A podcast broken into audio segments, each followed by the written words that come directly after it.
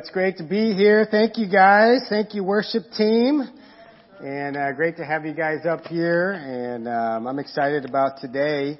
And uh, I know Chris mentioned it already, but we're excited about our midweek service this week. Uh, we're having a Thanksgiving meal together, and it's really for everybody, for all the adults, all the kids. Uh, we're making turkey, chicken, all the fixins and everything.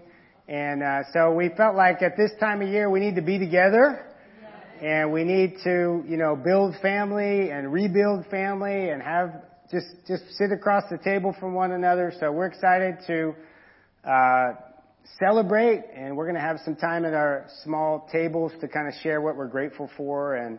You know, I'm excited uh, to maybe that'll kick off our uh, holiday season in a great way, and uh, we are blessed to have uh, Jason and Justine here, aren't we?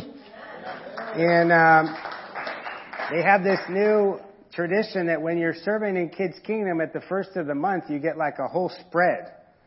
So like donuts and like fruit and all these special goodies there. And I made sure that I told people that I, I had nothing to do with that, that that was all Justine and just making it special for the teachers. So uh, if you're serving, you've already experienced that. If you're going to serve next year, you have something to look forward to. Uh, you get snacks, so that's that's a bonus.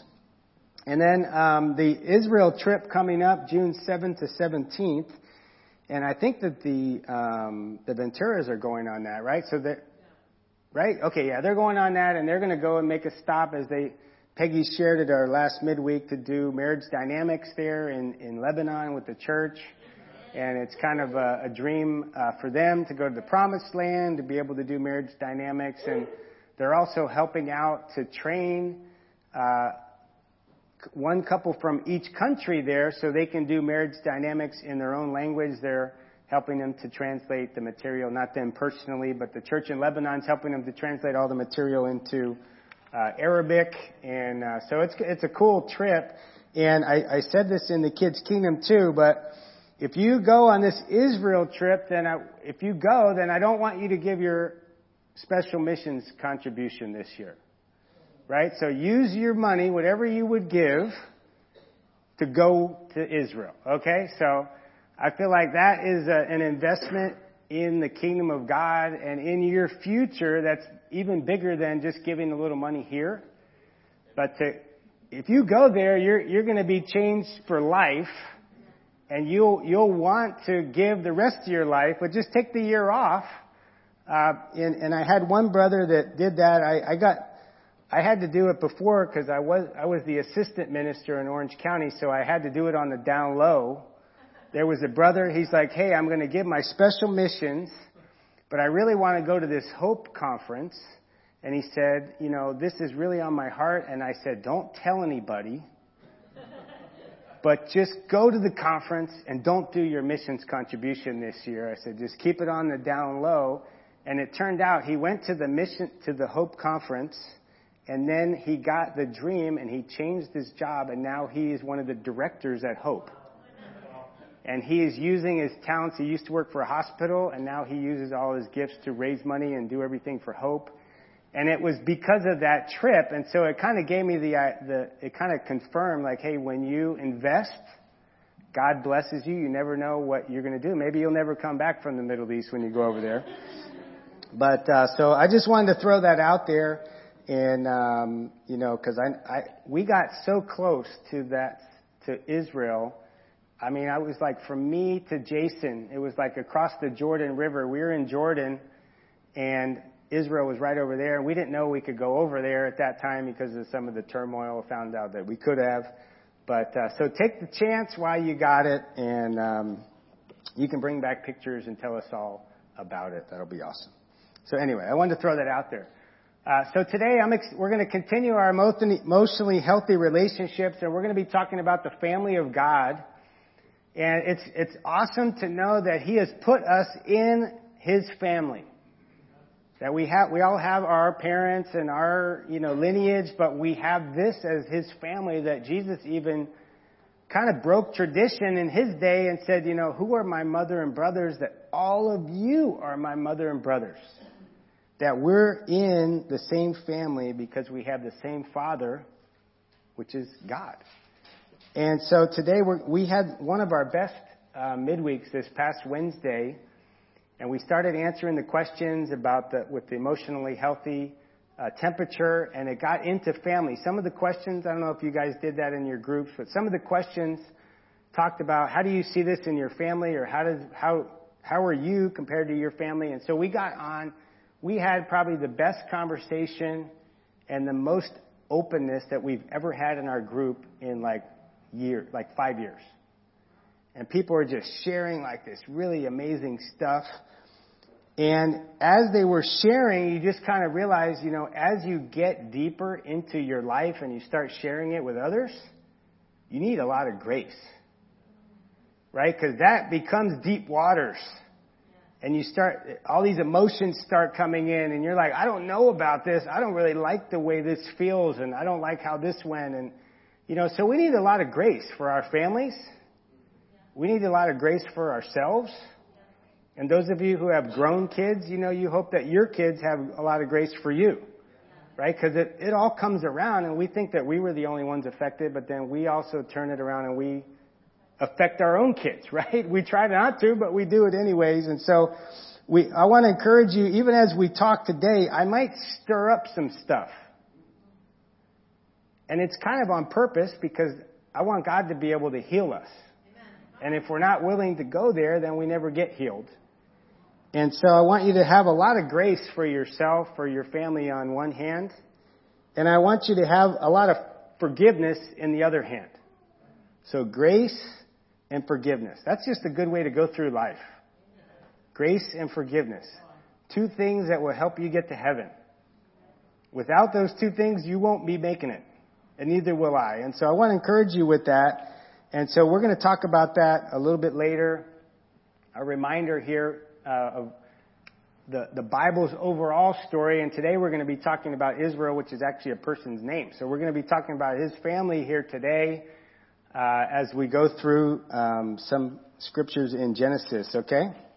So let's say a prayer, and then we will uh, we will jump on into it here. Uh, Father, we thank you so much for this time. Thank you for the way that you placed us where you placed us in this earth, God, that you put us in the families that you put us in, that you knew every day of our lives before it came to be, that you knit us together. You gave us our, our talents, our personalities, our, uh, our little quirks, everything that you've given us, God. I pray that you open up our hearts today, that we can glorify you, that we can see uh, how you're working in our lives, God. Help us to feel safe. Uh, help us to feel that we can open up to you and really look at our lives so that you can make us better. We love you. We pray in Jesus' name. Amen. So after the midweek, you know, it kind of took all of us by surprise. I'm looking for people in my group here, but it was just kind of like, wow, we didn't see that coming. And so the next day, start having our quiet, my time with God, and I start thinking about, you know, how come I am the way I am? You ever had that thought? Why, why are you like you? You know, your, your spouse probably asks you that every once in a while. and so I, you know, I've, I've been sharing up here, um, a few weeks now about, you know, what I'm trying to grow in and trying to be more deep, trying to be more in touch with emotions, grief and loss. You know, I have like the best job in the world if you want to get in touch with grief and loss. Like, this is probably the best job anybody could ever have because I get to be around more grief and more loss than probably all of you. Because whenever that happens, it comes to me a lot of times. And so for someone like me, I don't always like that.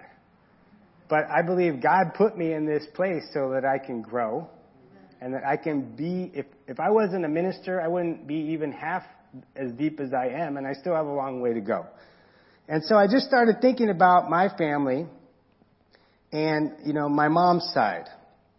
Her, her dad was an alcoholic and they had, there was a lot of abuse in the house. I won't get into all the details because my parents are coming to visit in a couple weeks and I don't want it to be weird, okay? But there was a lot of abuse in the house. We'll just, we'll just leave it at that. That her father, if you can imagine this, having like four kids, like age, I don't know, four to 13, there was a snowstorm coming in winter in New Jersey and in the middle of the night, they packed up all their stuff and they moved to Florida. Just like on the spot. Can you imagine doing that? Like, okay, we're going on a trip and we're never coming back and we're leaving all our stuff. I mean, I don't know what they did. They just got whatever they needed and they just moved in the middle of the night to Florida. They're like, we're tired of winter. And you just think, imagine how that would affect your family that your father is that impulsive that he would just do that and you just find out like at five o'clock and at midnight you leave. And that was kind of the, the, the atmosphere there.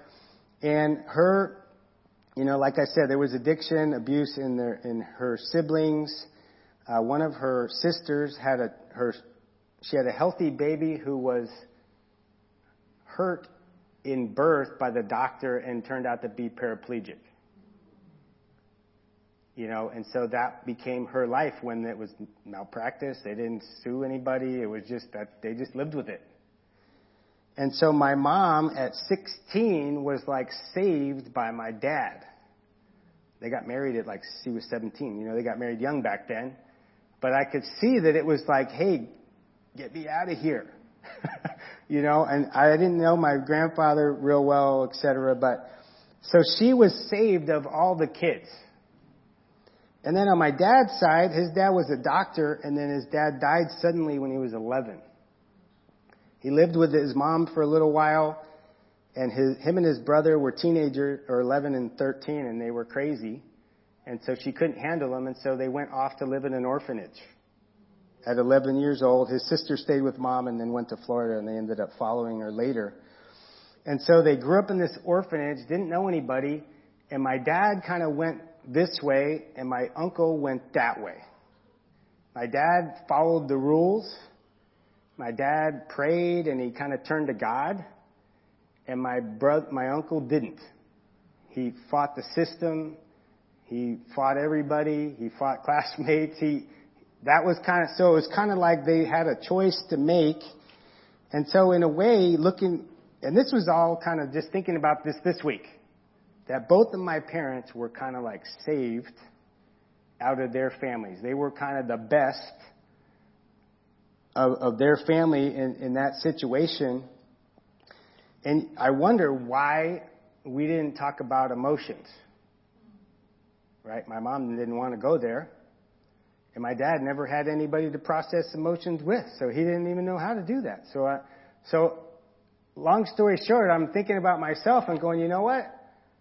I am the way I am for a reason. Like it makes sense.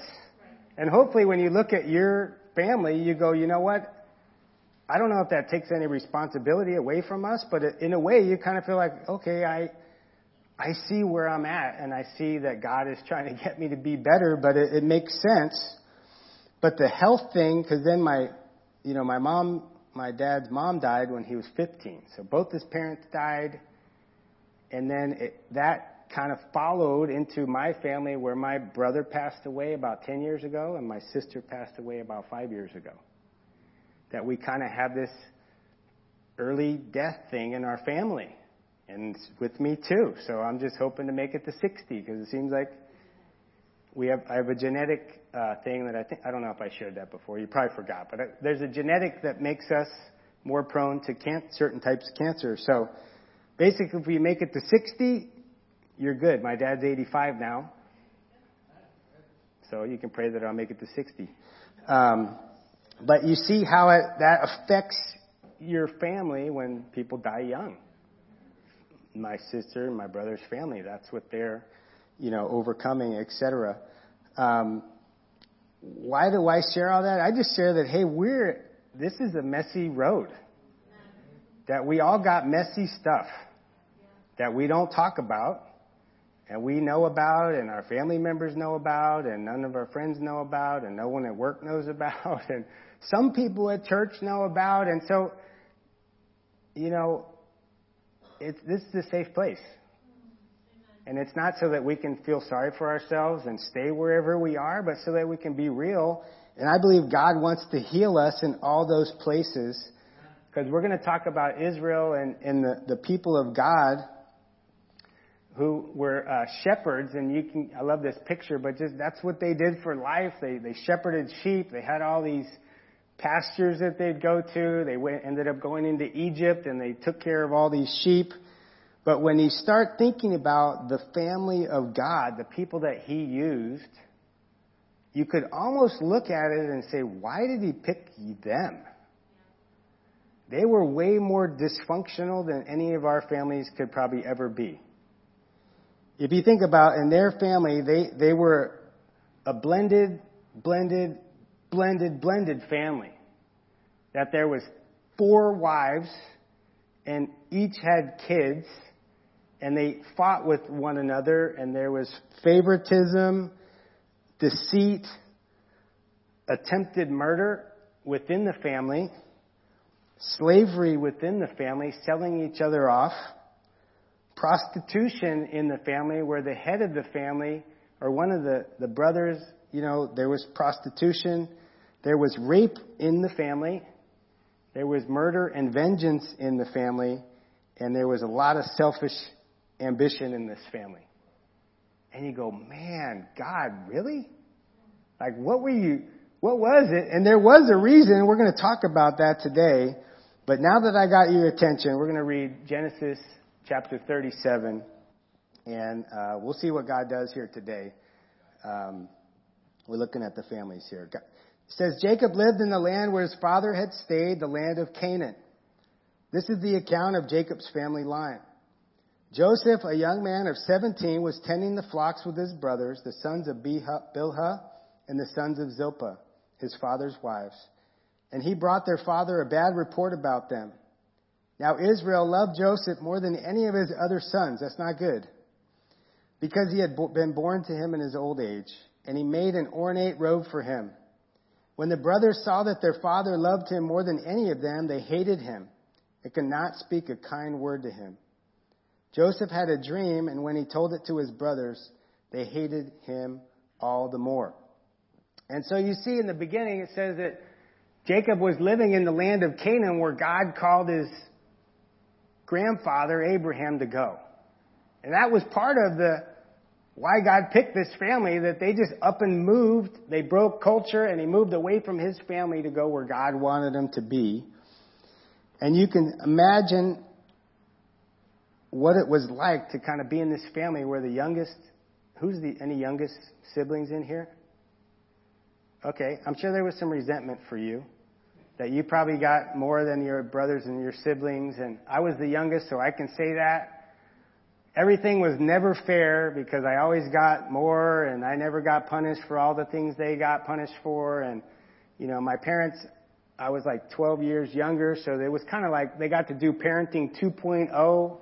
So they were a lot less crazy when I came around, and so everybody was upset, and you know we still had bickerings and my brother would never believe me and how they treated me. You know, it was just, it was kind of a crazy, crazy thing. But so the, the, the youngest one was, uh, spoiled here and it says that he made an ornate robe from him. And I don't know, many of you have listened to Bema, the Bema podcast and his theory is that it wasn't just that he made him a really nice robe because they all had robes, but he gave him a second robe.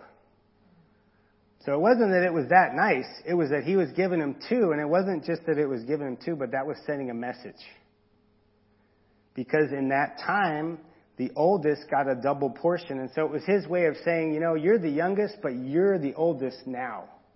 You're the one that's going to get all my blessing, not you guys, him. And so you can imagine where, how the brothers felt about that. How come this young guy who's already spoiled and now he's going to get our inheritance too. You, you can see why they got upset. And, you know, we maybe, we have different stories in our own families about why certain people are upset at other people and there's issues that, you know, are, are kind of behind the scenes, but that's behind the scenes in this story here. And let's keep reading in, in, in verse 6 here, okay? You guys still with me? Okay. He said, he said to them, listen to this dream I had. We were binding sheaves of grain out in the field when suddenly my sheep rose and stood upright, while your sheaves gathered around mine and bowed down to it. His brother said to him, Do you intend to reign over us? Will you actually rule us? And they hated him all the more because of his dream and what he had said. Not too smart. When he had another dream, he told his brothers, listen, I had another dream, and this time the sun and moon and eleven stars were bowing down to me. I wonder what that means. When he told his father as well as his brothers, his father rebuked him and said, was, was it that dream? What is this dream you had? Will your mother and I and your brothers actually come and bow to the ground before you? His brothers were jealous of him, but his father kept this in mind.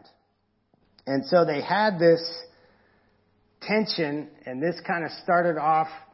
This is chapter 37, and you can go read the rest of the chapters, but there's a lot of darkness that happens after this. They sell him into slavery, he, or they try to kill him first, then they decide to sell him into slavery, and he goes down to Egypt uh, works for Potiphar for a while, then gets thrown in prison, and there's all kinds of darkness. There's like 13 years of this. So he goes from having this dream to kind of being on his own, and there's all kinds of problems that happen within the family. One of the brothers that one of the brothers that wanted to uh, kill him, he was estranged from the other brothers for a while. You see in chapter 38, talks about Judah, and he goes off in different direction and you know, it is uh, pretty crazy that uh, how this all happens. And so, what is what is my point about all this? When you go through this story, there's sometimes that they refer to they refer to Israel as Jacob, and sometimes they refer to him as Israel. And so Jacob, they refer to him as Jacob when he's acting like himself when he's acting like his sinful self. He's fearful, he's manipulative, he's not trusting God. And so there's a reason they write it in a certain way where what he's following his normal way of going. He's following his kind of family normal history without God. And then there's other times when they call him Israel, when he's trusting God and when he's going the right direction, when he's trusting the story that God is going. And I think that is the message for us. That we can follow the line and we can follow where our sinful self wants to go. Or we can decide that we're going to trust God with our lives. That we're going to hold on to trust and forgiveness and generosity. And we can go that way. And for a lot of us, sometimes we go this way and sometimes we go that way. That's why we need a lot of grace. We can do that all in the same day.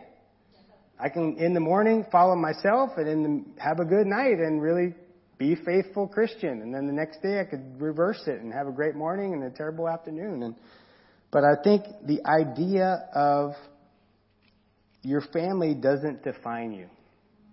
Your earthly family does not define who you are. It's stupid to say that it doesn't affect you. But it doesn't have to define you. It doesn't have to define your relationship with God. It doesn't have to define your family. Even though you're going to pass along some of that stuff that you said you never would, you will. But hopefully you can pass on enough of the other stuff that it, it, God can still use you.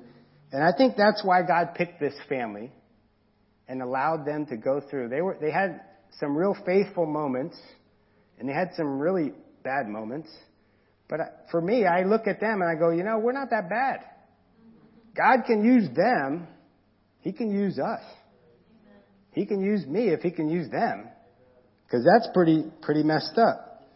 And so I pray that today that we leave here thinking about what the, what is the, the Israel part of my life, the godly part of my life, and be committed to that and not turn to the worldly side of ourselves, or just the, the, the family line that we've gotten. Because we're the, we're the family of God, but we can be the family of God, or we can just be ourselves. That's our choice, individually and as a church. We can be the family of God, where we give love and we pass on God's blessings and we take care of people and we love people, or we can just take care of ourselves and do whatever we want to do. I believe we want to be the family of God. That's why we're here.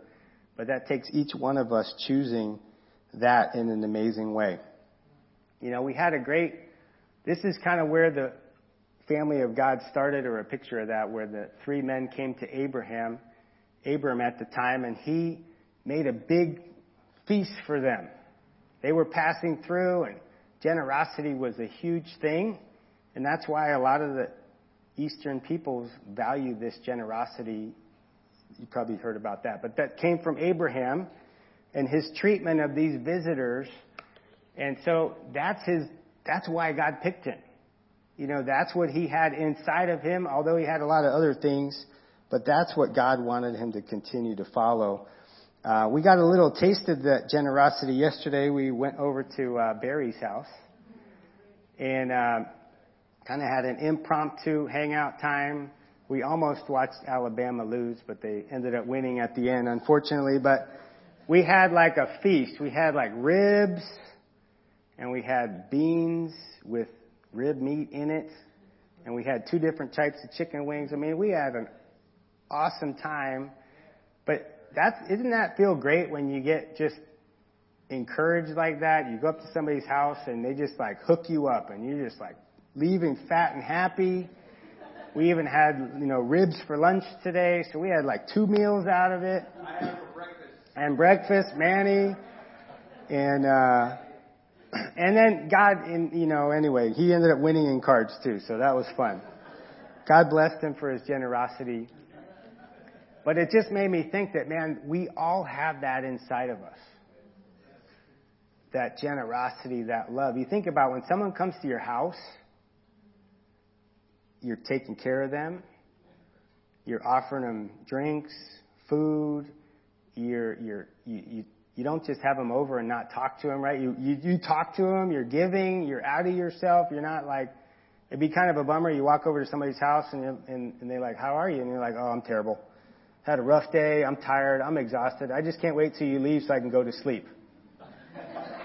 You know, like that's not the spirit of God, right? But that whole welcoming hospitality is the Spirit of Christ. And that's the Spirit that He's given all of us. That that's when we're in our best form, so to speak, uh, spiritually. And that's, you know, I pray that we can continue to be those people that welcome, that encourage, that give to one, each other. So now we're going to fast forward to uh, chapter 50. We're going to skip over a lot of stuff. You can read it this week if you want.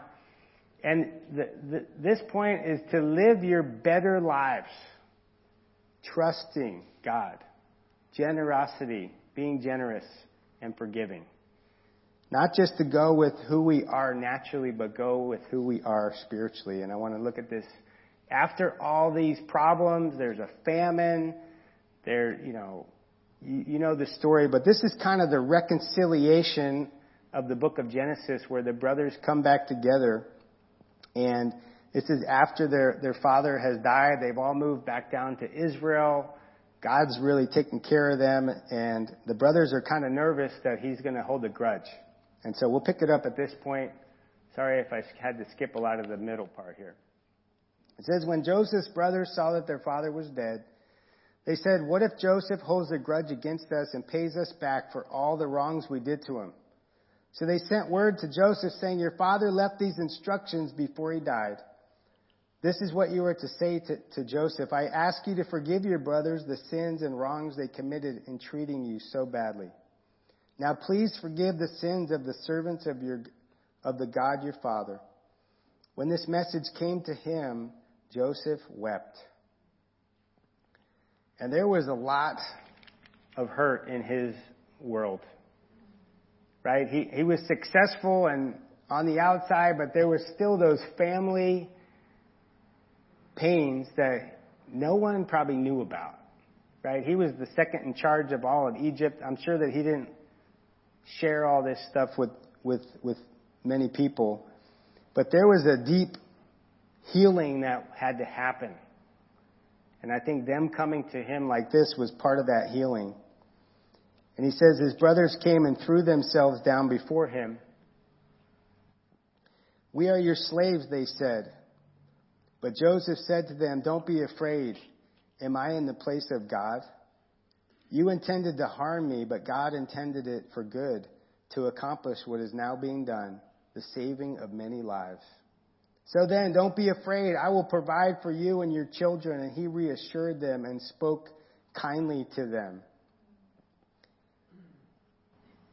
You know, their father had this same kind of reconciliation towards the end of his life. That he had stolen from his brother and he had taken advantage of his brother. And at the end of their lives, they had this confrontation that wasn't a confrontation, but it was a reconciliation. And that's where he wrestled with God. And, you know, all these boys knew about this story that their dad was a deceiver. That their dad stole the birthright from their uncle. He stole every, all the things that wasn't his. And then he reconciled at the end of his life, and he even had the limp to show for it. And so, in so many ways, his sons are reliving the exact same story in a different way, that they are throwing themselves down to be reconciled for the sins that they have committed to their brother. And it's a beautiful story that they all forgive, that he's generous, that he provides for them, that he's speaking kindly. He had every right to pay him back. He could have had him killed. He could have given him the junkie land. He could have done anything he wanted, but he chose to go with the better nature that God had given him. And you know, with all of us, when we look at maybe how we've been treated, we have a lot of rights to do and to not forgive and to feel certain things and and yet I'm here to plead with your spiritual natures to forgive to live those words out that Jesus said that I forgive you so that you could forgive others and to bless those that don't deserve to be blessed. What a beautiful story. It says Joseph, this is the end of the book of Genesis. It says that Joseph stayed in Egypt along with his father's family. He lived 110 years and saw the third generation of Ephraim's children. So he saw his great great grandkids. And the children of Machir, son of Manasseh, were placed at birth on Joseph's knees. Then Joseph said to his brothers, I am about to die, but God will surely come to your aid and take you up out of this land to the land he promised on oath to Abraham, Isaac, and Jacob. See, even as they were struggling and they were reconciling, he still realized that this isn't where we're supposed to be. We're supposed to be over there, where we came from. And he still had faith that God was going to take them over there, even though it was going to be quite a while. said Joseph made the Israelites swear on oath and said, God will surely come to your aid and you must carry my bones up from this place. So Joseph died at the age of 110 and they embalmed him and he was placed in a coffin in Egypt. And so he was trusting God's story that we reconciled and now, but God's still not done with us. He has an amazing plan for us. When you look, it took hundreds of years for this to happen, but they did carry his bones into the promised land. That far beyond when we're gone, God is still going to be working with our legacy and our family, our spiritual family and our physical family. And prayerfully, they'll take that faith with them and be able to go into that promised land after us. And I love that picture of, of you know, uh, that shepherd carrying the sheep. You know, and just how God was carrying me. He says, You intended it for harm, but God was carrying me the whole time. God was with me. And he had that faith that we need to hold on to ourselves. I can imagine when uh, as we take our communion that Jesus was kind of talking about this whole story of Passover and being taken out of Egypt into the promised land and carrying Joseph's bones. And it doesn't really say all that Jesus said at the last supper but I don't think it was just this. He probably had a lot to say about a life of faith and following your following God versus following yourselves. And you know, it's pretty amazing uh, to think about this conversation that he had talking about this Passover that we read today. And uh, before I read this passage, Uh, this week I went on a little hiking expedition uh, on on Friday, uh, and it was kind of just like a re- little mini retreat, right? To go up and just, I just want to be with God in the mountains. You know, I was going to go with somebody else, a few other people, but they kind of fell through. So I ended up going up there and and um, I didn't make it to the top of the mountain. It got it was closed because of snow, etc. But you know, I think that I did feel like I had an encounter with the Lord on this trip. I know it sounds a little weird, but uh, the message that I got out of it was basically that we have a lot of I have a lot of blessings in my life. That I'm I'm alive that God's blessed my family and myself in so many different ways. I got probably problems I could talk about too, but He's blessed my life in so many ways. And kind of the, the message that I got was it's time for us to move on. You know, we had a little talk on uh, Tuesday with the Yesters, and you know, Nikki had a very wise words. She, she quoted Philippians 4 8 and said, Whatever is good, whatever is true, noble, faithful, excellent, praiseworthy. Think about these things. As Christians, those are the things that we want to guide our lives. And I, I realize that in the, you know, it's, we talked about it enough. That there's been some difficult times. And so I felt like, you know, I have the choice up on this mountain, this, I'm having this conversation with me and God and myself up there of like, hey, I can keep looking into this dark hole of all the problems and all the things that went wrong and all the difficulties in life, in our church life, in my personal life, whatever. I have a choice. I could keep looking into that. I could get up every day and look at that hole. But that's not what God wants me to be. That's not who God wants me to be. So I'm coming down the mountain and I, I just covered that hole up.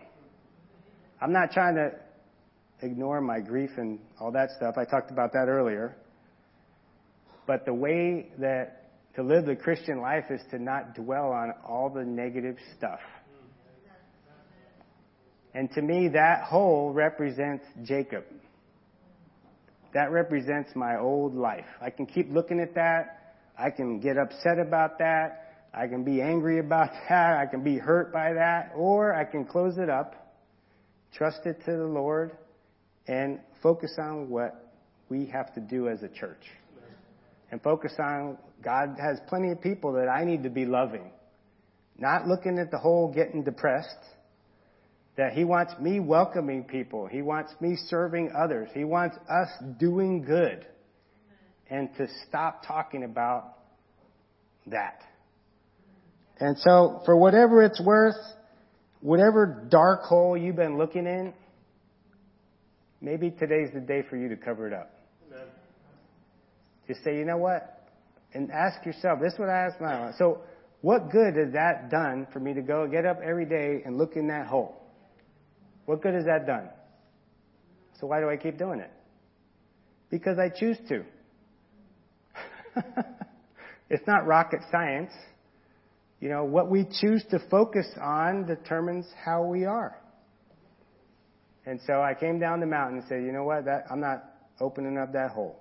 God's going to bring me enough pain and grief in the future as I'm trying to do what I need to do. I already know that. But I don't need to keep going there. We don't need to keep going there. And so I'm kind of giving us permission today to cover up the hole. Don't keep looking in it and do what God is calling us to do. Nobody's keeping us from doing that. And there's a lot of people that are waiting for us and are waiting for me and are waiting for you. Amen? Amen. Amen. So as it, they, let's take communion here. It says, when the Lord Jesus and the, when the hour came, Jesus and the apostles reclined at the table, and he said to them, I have eagerly desired to eat this Passover with you before I suffer. For I tell you, I will not eat again until it finds fulfillment in the kingdom of God. After taking the cup, he gave thanks and said, Take this and divide it among you. For I tell you, I will not drink again from the fruit of the vine until the kingdom of God comes. And he took bread, gave thanks, and broke it, and gave it to them, saying, This is my body given for you. Do this in remembrance of me. In the same way, after supper, he took the cup, saying, This cup is the new covenant in my blood, which is poured out for you. And so I'm going to pray together, and then I want us to take, do something a little different today and take the, we're going to do communion like all together. Right? And this is going to be kind of symbolic of like, hey, we're, we're moving on with Christ. He's forgiven us, and we're all going to move on uh, together. So pray with me. God, we thank you so much for this time. We thank you for the grace and forgiveness that you've given us. Help us to hold on to them with all of our heart, especially as we get deep with one another and even get deep with you and look into our past. And I pray that we can hold on to the good. I pray that you can mold us into who you want us to be, God. I know you want us to trust you. I know you want us to forgive. I know you want us to live generous lives, God. Help us to do that uh, with your power and to your glory. Thank you for Jesus giving up his life for us. And we pray this in his name. Amen.